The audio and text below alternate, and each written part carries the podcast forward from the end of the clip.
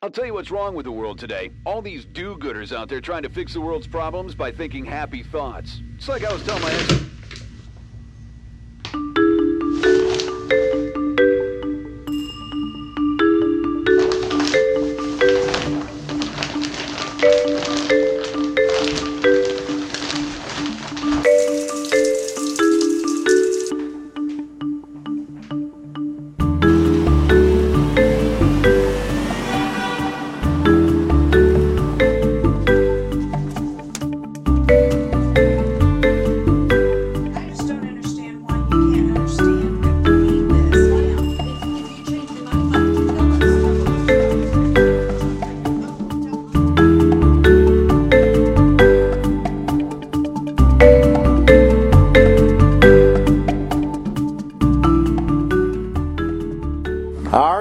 Spiritual enemy is so toxic, isn't he? You know, John tells us that all he wants to do is steal, kill, and destroy. That's his mission.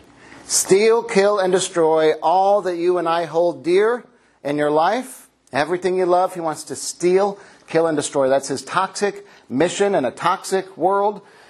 And one of the main ways that we allow him to do that in our lives is through toxic sin. If you were here the past uh, year and a half, or you may have heard me mention it before, you know that we were going through the book of Genesis. Anybody here for any of the Genesis messages? The 56 weeks of Genesis. yes. Um, Genesis is chock full of people who are filled with uh, temptation, just like you and I, for toxic sin, and they are choosing their own way over God's way, giving in to our spiritual enemy. Do you remember the first sin in history? Shout it out. Eating what? Just eating? Okay, okay. Eating is not a sin, but yes, eating that which God forbids. Adam and Eve, the first sin, they were tempted and by their spiritual enemy, and they gave in and they disobeyed God and they tried to cover it up and they tried to pass the blame and they tried to stretch the truth about their disobedience. Next up, we had Cain and Abel. If you remember Cain and Abel, he said, Don't be like Cain, including your pastor sometimes. Pastor Cain. No, uh, don't be like Cain because what did Cain do? He killed his brother Abel. That's right. Uh, they thought he wasn't Abel, but sorry. But what did he try to do after he was tempted to sin in his anger? He tried to cover it up and he said, Oh, God, yeah, uh, I haven't seen my brother lately. Uh, I don't know, I don't know. You're asking about him and am I my brother's keeper? I don't know. Who knows what happened to him? He tried to cover up his sin with deceit, with lie, with disobedience. Not a great plan for him.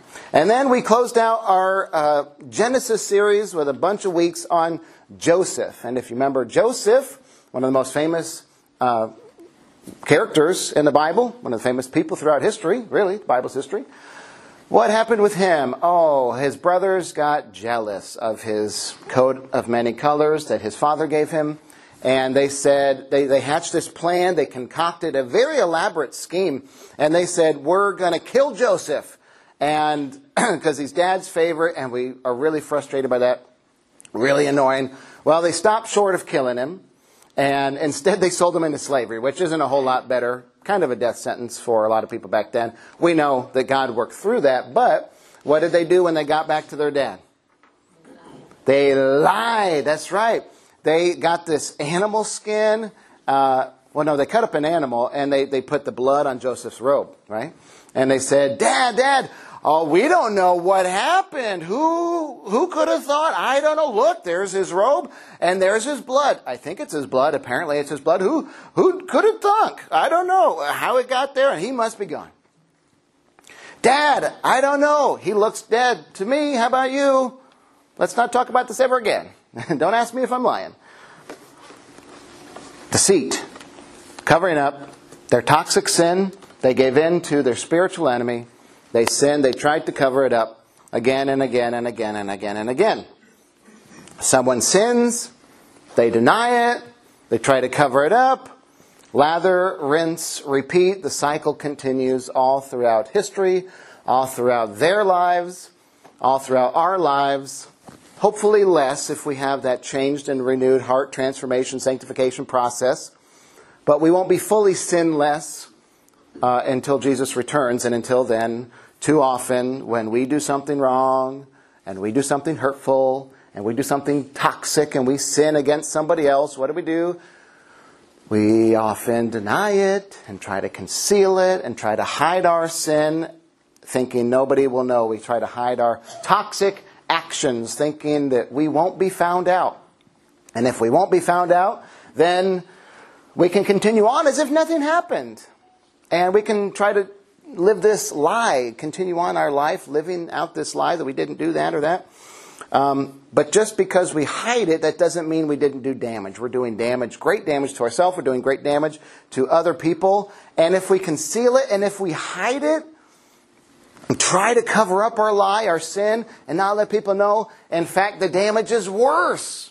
It's often worse than if we had just told the truth, just confessed, just apologized. We often make things, uh, destroy things much more if we try to hide it, conceal it, just like all these people in Genesis, throughout the scriptures, and in our life, we know how that works. So if you want to write this down, first thought we're going to focus on is we must stop hiding and start seeking.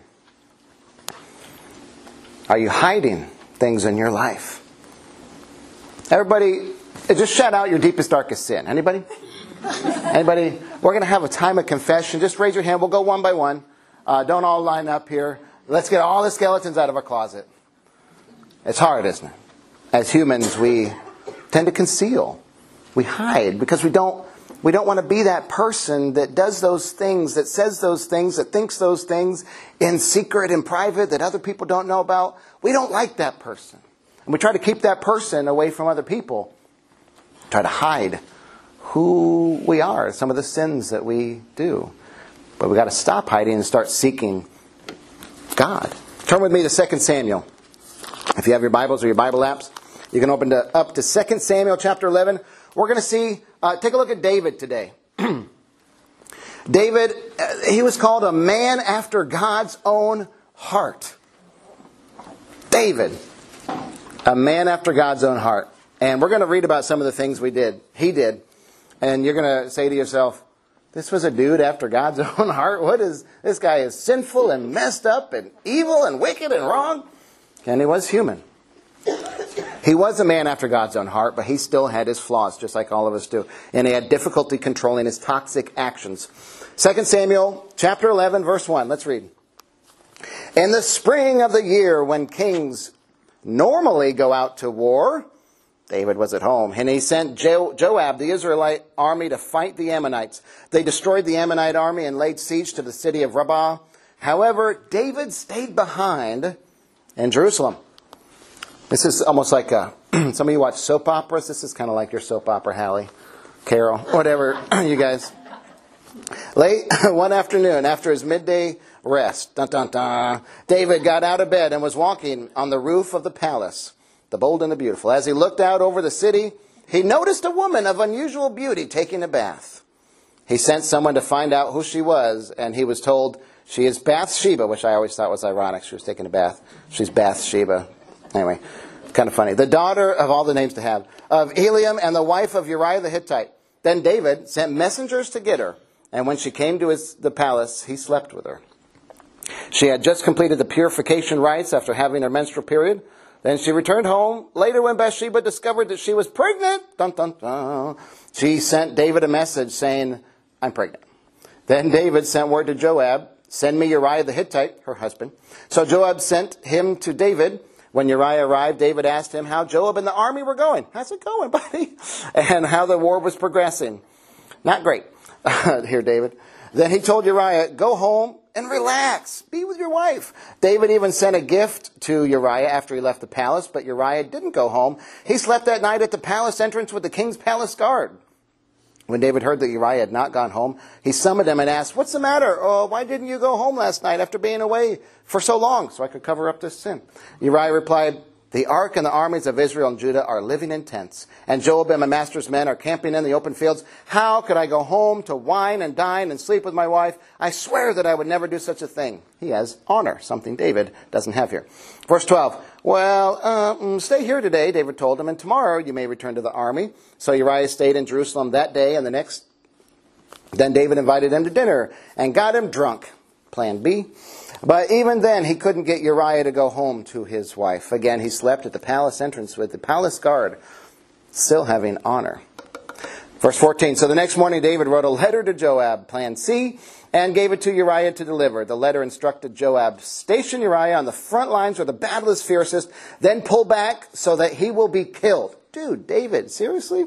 Yes, verse 16. So Joab assigned Uriah to a spot close to the city wall where he knew the enemy's strongest men were fighting. And when the enemy's soldiers came out of the city to fight, Uriah the Hittite was killed, along with several other Israelite soldiers. Then Joab sent a battle report to David. He told his messenger, Report all the news of the battle to the king. But he might get angry and ask, Why did the troops go so close to the city?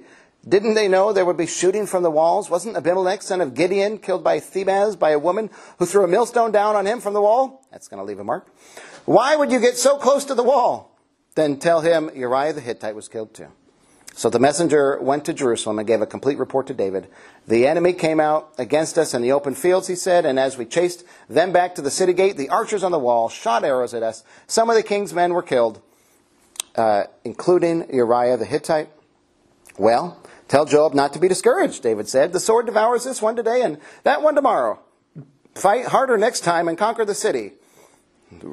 What a lie, David. Lies covering lies. Verse 26. Then Uriah's wife heard that her husband was dead and she mourned for him. When the period of mourning was over, David sent for her and brought her to the palace, and she became one of his wives.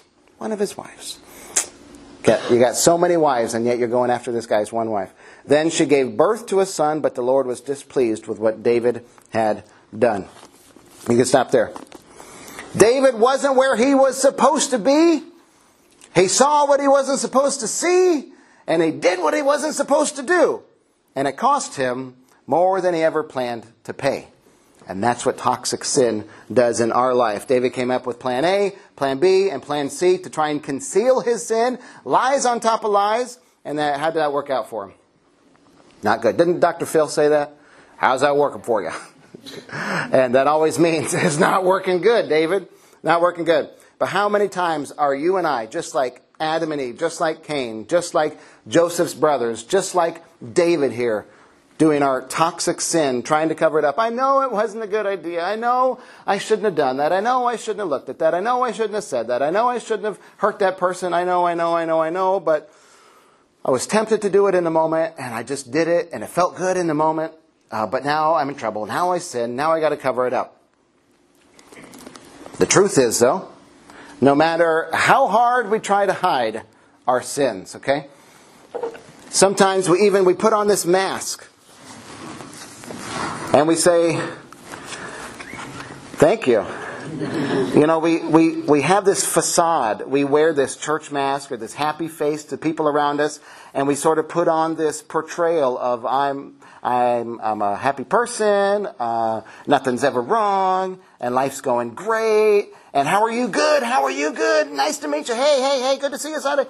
And we, we put on this front, and we kind of try to pretend like we're Iron Man or Iron Woman, and we have this facade, this portrayal, this pretend image that we want to exhibit to the world that we're pretty super, we're a hero, everything's going great, my kids are great, the marriage is great, the work is great, everything's great. And we put on this mask to try and hide our messed up lives from other people, to try and hide who we are from the world. We put on this mask, but no matter how much we try to hide, no matter how many webs of deceit and lies we try to spin, no matter how hard we try to hide our secrets, or uh, how often we lie to ourselves about who we really are. Now, how, no matter how often we lie to other people about who we are, no matter how much we try to play the victim and it wasn't my fault and they did it and she started it and, and I'm not responsible no matter how much we try to do that or no matter how much, how much we try to, to cling on to these things that we know we'll lose if I tell them this secret. If I admit that I did this, if I admit that I was wrong or that I hurt this person, then I'm going to lose my marriage. I'm going to lose my kids. I'm going to lose my job. I'm going to lose my car. I'm going to lose these possessions or, or whatever it is. We try to cling onto these things, put up this facade, this mask, but no matter how hard we try to do that, it never works, does it? We'll always get found out. It's kind of like Luke, he writes these words. He says, For all that is secret will eventually be brought out into the open. Just imagine that. Like we're sharing all the skeletons in your closet, in my closet today. All is secret will eventually be brought out into the open. And if you have secrets that would destroy your marriage, destroy your life, destroy your job, destroy your relationships, destroy your finances, it may be time to confess those. We'll talk about that in a few minutes before things get worse. But Luke says everything that's secret will eventually be brought out to the open, and everything that's concealed will eventually uh, be brought to light and made known to all. You ever see these politicians or these Hollywood actors or these high profile athletic sports people, uh, people in the news, and public figures, and something get found out about them, and it just destroys everything. This lie, this secret that they were concealing for years, this abuse that they did, this drugs, this whatever that they did, how they hurt these people in their past. Eventually, it all comes out. Eventually, we all reap what we sow. Our sins will find us out. No matter how clever we think we are, we cannot hide forever from anything. We can't hide anything from God, and we can barely hide things from other people. Sometimes, though, we say so many lies that we start believing those lies, and then we're really in trouble, aren't we? So easy. So easy to put on a mask. So easy to play the game. So easy to act like somebody that we're not. To put on a, a good face when our heart is filthy and filled with sin. So let me ask, ask a, a couple questions. Where are you pretending in your life? What mask have you been wearing? What are you trying to cover up? Do you have a, a secret addiction that is filling your heart? Maybe some things we've talked about this summer uh, lust or greed or envy or anger or gluttony or uh, laziness, or maybe it's anger or pride. I think I said anger. Uh, are, do, are, you covering up self harm? Or uh, maybe your, your shopping sprees, or your gambling addiction, or your drug or alcohol addiction, or maybe you're going too far with somebody who's your boyfriend or girlfriend, or maybe you're going too far starting things with somebody who's not your husband or wife. Maybe you are uh, stealing from your employer. Maybe you're lying about your feelings, uh, lying to your spouse uh, uh, or somebody you love. Maybe you're idolizing success or material possessions. Maybe you've been gossiping about your friends to make yourself look better. What sin have you been concealing in your heart? And I'm preaching to myself this morning also. Eventually, I went to pick out a mask this morning, and I was like, "Oh no, it's cracked! Like the kids broke it." And you know, kids break things, and it's just over time things break. And I was like, "Oh wait a second. Eventually, we get cracks in our mask, don't we? Eventually, the truth starts to come out, and the lies uh, start to break, and and we can't." Li- keep lying, lies on top of lies, and the truth is discovered, and eventually your mask will crack and break, and the light, the truth, will come out. And I thought, well, that crack works out pretty well. So, what are you covering up in your life? If you choose, if you and I choose to keep hiding our sin, um, it will, this toxic sin will only take us further than we want it to go, like David, and we will be paying the price more than we ever wanted to pay, more than we ever thought we'd pay. But if we're willing to seek God's mercy and His forgiveness in our life and face the consequences with the people who are affected by our sin, uh, then we'll experience liberation and joy, some difficulty, yes, but working through that, um, that's what God wants for us. liberation from the lies, truth, and freedom from this filthy sin in our heart. It's time to stop hiding and stop, start seeking God. So how do we, how do we detox our souls? How do we uh, experience clean and, and fresh power in our Christian faith? Last thought, you can write this down. We confess our sins to others, to God and others. We confess our sins to God and others. Uh, a lot of verses in your notes, like always. You can look back on those this week. Solomon wrote this in Proverbs. I'll just read it real quick. People who conceal their sins will not prosper, but if they confess and turn from them, they will receive mercy. Anybody want to prosper? Anybody want a, a blessed marriage, kids, relationship, job, finances? Yeah, I do. If we confess, if conceal our sins, though, we will not prosper. But if we confess and turn from them, we'll receive mercy and forgiveness. Let's follow up with David. See what happened to David? If you're still there, or you want to turn again, 2 Samuel 12. So what happened with David? God knew that David's unconfessed sin in his life was going to destroy him and his country and the, his nation and his people. And so he, he sent uh, Nathan to help David to confront him in his sins, to help him be free and be clean of this sin. He mercifully sent Nathan to correct David to do what's right. So let's take a look. Uh, 2 Samuel, verse, chapter 12, verse 1. So the Lord sent Nathan the prophet to tell David the story. He gives him this parable. Okay, David, there were two men in a certain town. One was rich, one was poor. The rich man owned a great many sheep and cattle. The poor man owned nothing but one little lamb that he had bought. He raised that little lamb and it grew up with his children. It ate from the man's own plate. Kind of gross. And drank from his cup. But some of you do that with your dogs, all right? So don't do it. He cuddled it in his arms like a baby daughter. One day a guest arrived at the home of the rich man, but instead of killing an animal from his own flock or herd, he took the poor man's lamb, he had only one, and killed it and prepared it for his guest. David heard the story, and he was furious. As surely as the Lord lives, he vowed, any man who would do such a thing deserves to die. He must repay four lambs to the man, to the poor man, for the one he stole and for having no pity. Then Nathan said to David, You are that man. The Lord, the God of Israel says, I anointed you king of Israel and saved you from the power of Saul. I gave you your master's house and his wives and the kingdom, kingdoms of Israel and Judah, and if that had not been enough, I would have given you much, much more. Verse 9, why then have you despised the word of the Lord and done this horrible deed? For you have murdered Uriah the Hittite with the sword of the Ammonites and stolen his wife. From this time on, your family will live by the sword because you have despised me by taking Uriah's wife to be your own. This is what the Lord says Because of what you have done, I will cause your own household to rebel against you.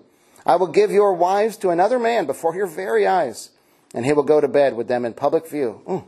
You did it secretly, but I will make this happen to you openly in the sight of all Israel. Then David confessed to Nathan, I have sinned against the Lord. Nathan replied, Yes, but the Lord has forgiven you, and you won't die for this sin. Nevertheless, because you have shown utter contempt for the Lord by doing this, your child will die. End there. Stop there. Pause there. Whew, this is some severe consequences for David's actions. Our sins, whether secret or public, they have consequences. They have repercussions. They caught up with David here, and they'll catch up with you and me too. But do you notice David's response? David's response wasn't, oh, it's not fair, and I just wanted that woman, and I don't have enough women, and you know it's their fault, and it's Uriah's fault. He didn't do that, and blame, blame. He didn't blame. He didn't excuse. He didn't play the victim. Oh, this always happens to me. He wasn't spiteful. He wasn't bitter. He wasn't angry, except at himself. He didn't hulk out on Nathan and just try to destroy him, throw a huge temper tantrum, tantrum when he was caught. And he didn't just have remorse for he, that he was caught. You know, a lot of people, a lot of us, when we get caught in our lie, when we get caught in our sin, we go, I'm so sorry that I got caught. That I got caught. A lot of people in jail right now are so sorry that they got caught. A lot of us that didn't get caught yet are so sorry that we got caught, but not by the police, right? It's that remorse. Every time you speed and the cop pulls you over, you didn't stop at the stop sign. We are so sorry in our hearts that we got caught. Not because we're going to go from that cop, and guess what we're going to do? We're going to speed away. or maybe that's just me. Oh, well, there is some shame. There's some shame in the moment, sure. Our sins, secret sins, have been made public. But David didn't just have remorse that he got caught, he had true repentance of his heart. He, in the depths of his soul, acknowledged the weight of his sin and realized how uh, much he had sinned against God and sinned against Uriah, kind of sinned against the nation of Israel. How much he sinned against Bathsheba, sinned against himself, done this evil, wicked, toxic sin. Tried to cover it up. He didn't just have remorse, though, he had repentance. Let's take a look. Psalm 51. This is the last uh, passage we're going to turn to. Let's take a look at the depth of David's repentance. And you can see, you can tell when you read this, this is not just, I'm sorry I got caught. Oops, I got caught. I'm going to sin better next time and cover it up better next time. That's how we do too often. But this is his broken heart, deeply remorseful, re- repentant. Psalm 51, verse 1. Have mercy on me, O God, David says, because of your unfailing love. Because of your great compassion, blot out the stain of my sin. Wash me clean from my guilt. Purify me from my sin, for I recognize my rebellion. It haunts me day and night. Against you and you alone have I sinned. I have done what is evil in your sight.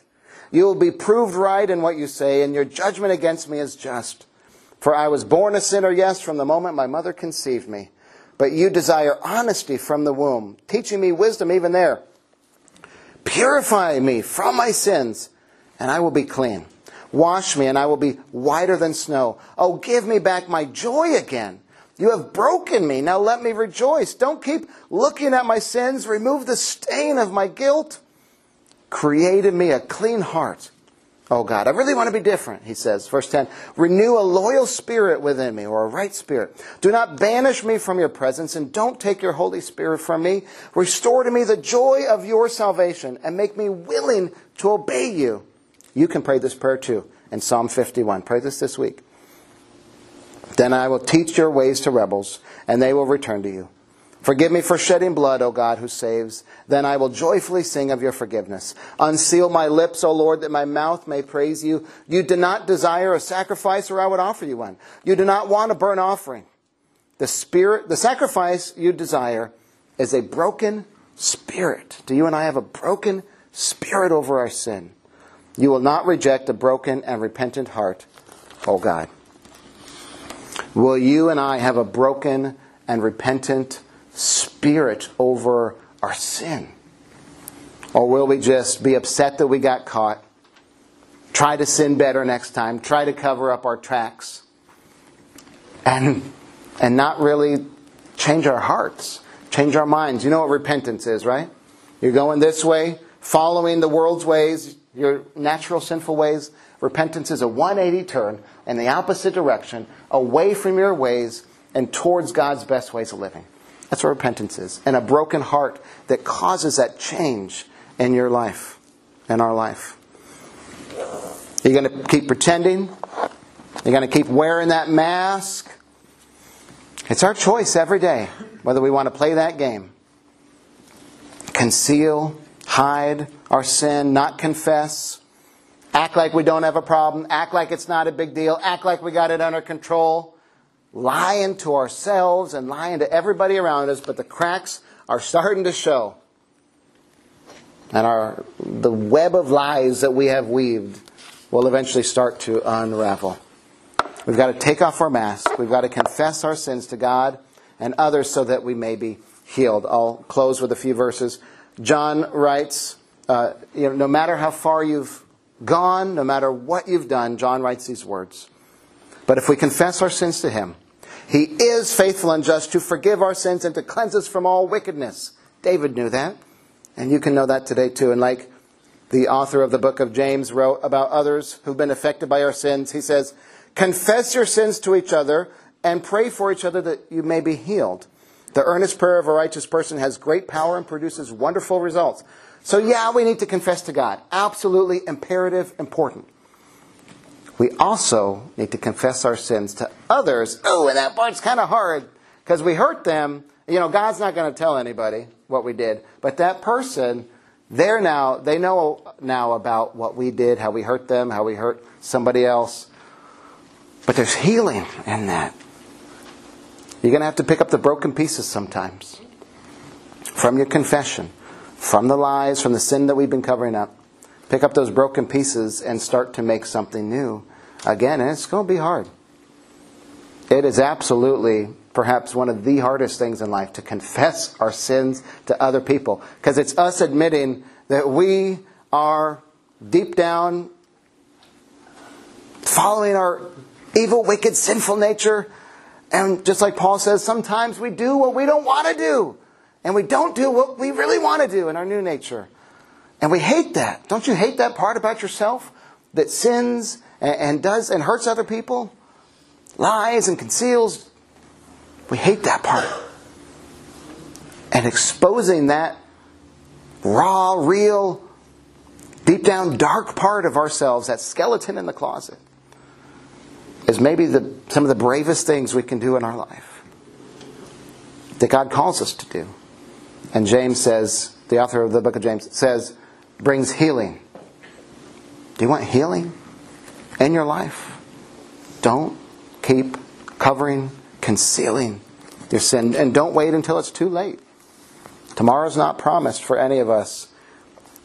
Instead, today, today you can uncover God's forgiveness and mercy and grace through His Son Jesus for your sin by confessing to Him and to other people. I want to close by uh, reading just a, a, passage from this book. That, uh, we're basing this series Toxic on this book, uh, Soul Detox by Craig Groeschel. You can read the whole thing if you want or listen to it. But I want to read this passage, uh, this couple pages here. This is what he has to say about this topic toxic uh, actions. Several years ago at our church, I witnessed these principles acted out in a life altering way. He says, A single man confessed openly to the men and women in his small group that he'd been praying about a problem for years, and he'd never told another person. Choking back tears, he humbly admitted that he struggled with an addiction to pornography. That night, a young lady I'll call Marla was participating in the group for the first time. She was a brand new Christian and very nervous to be part of a small group Bible study.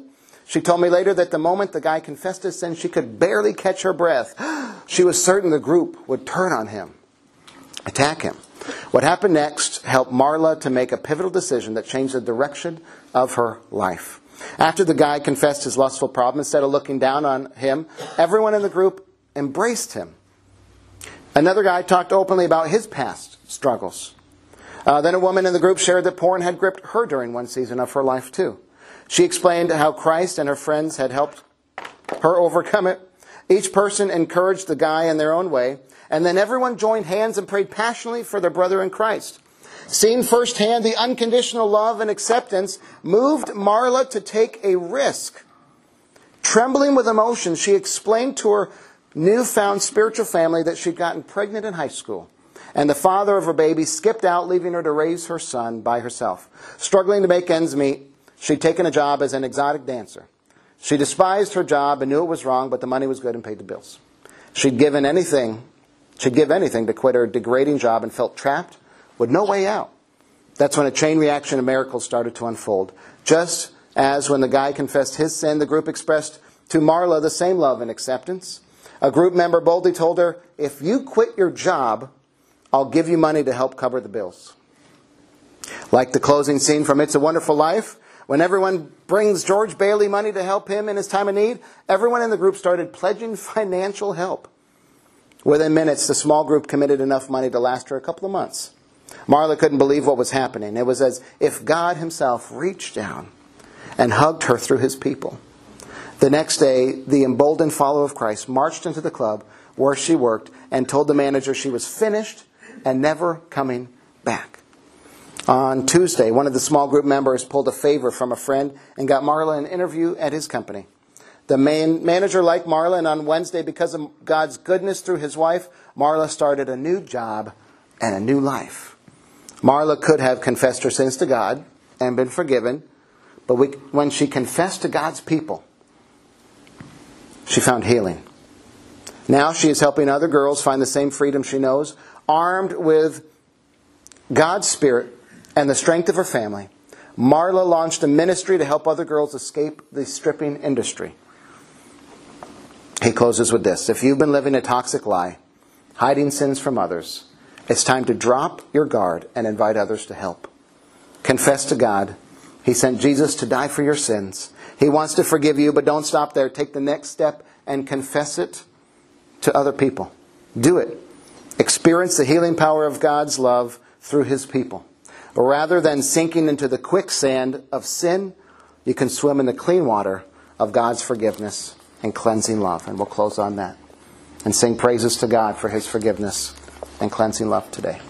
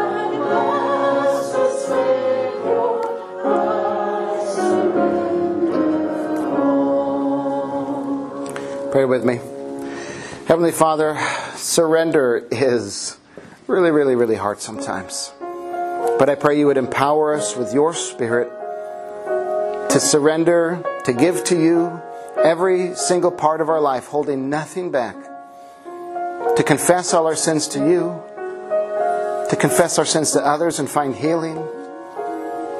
Put in our mind this week what next steps do we need to take from your words today in the scriptures, from David's example, so you can cleanse us, make us new, give us mercy and grace and forgiveness through your Son Jesus. We praise you. We thank you for him, the greatest gift of all time that changes our lives and changes our eternity. And in his name, everybody said, Amen.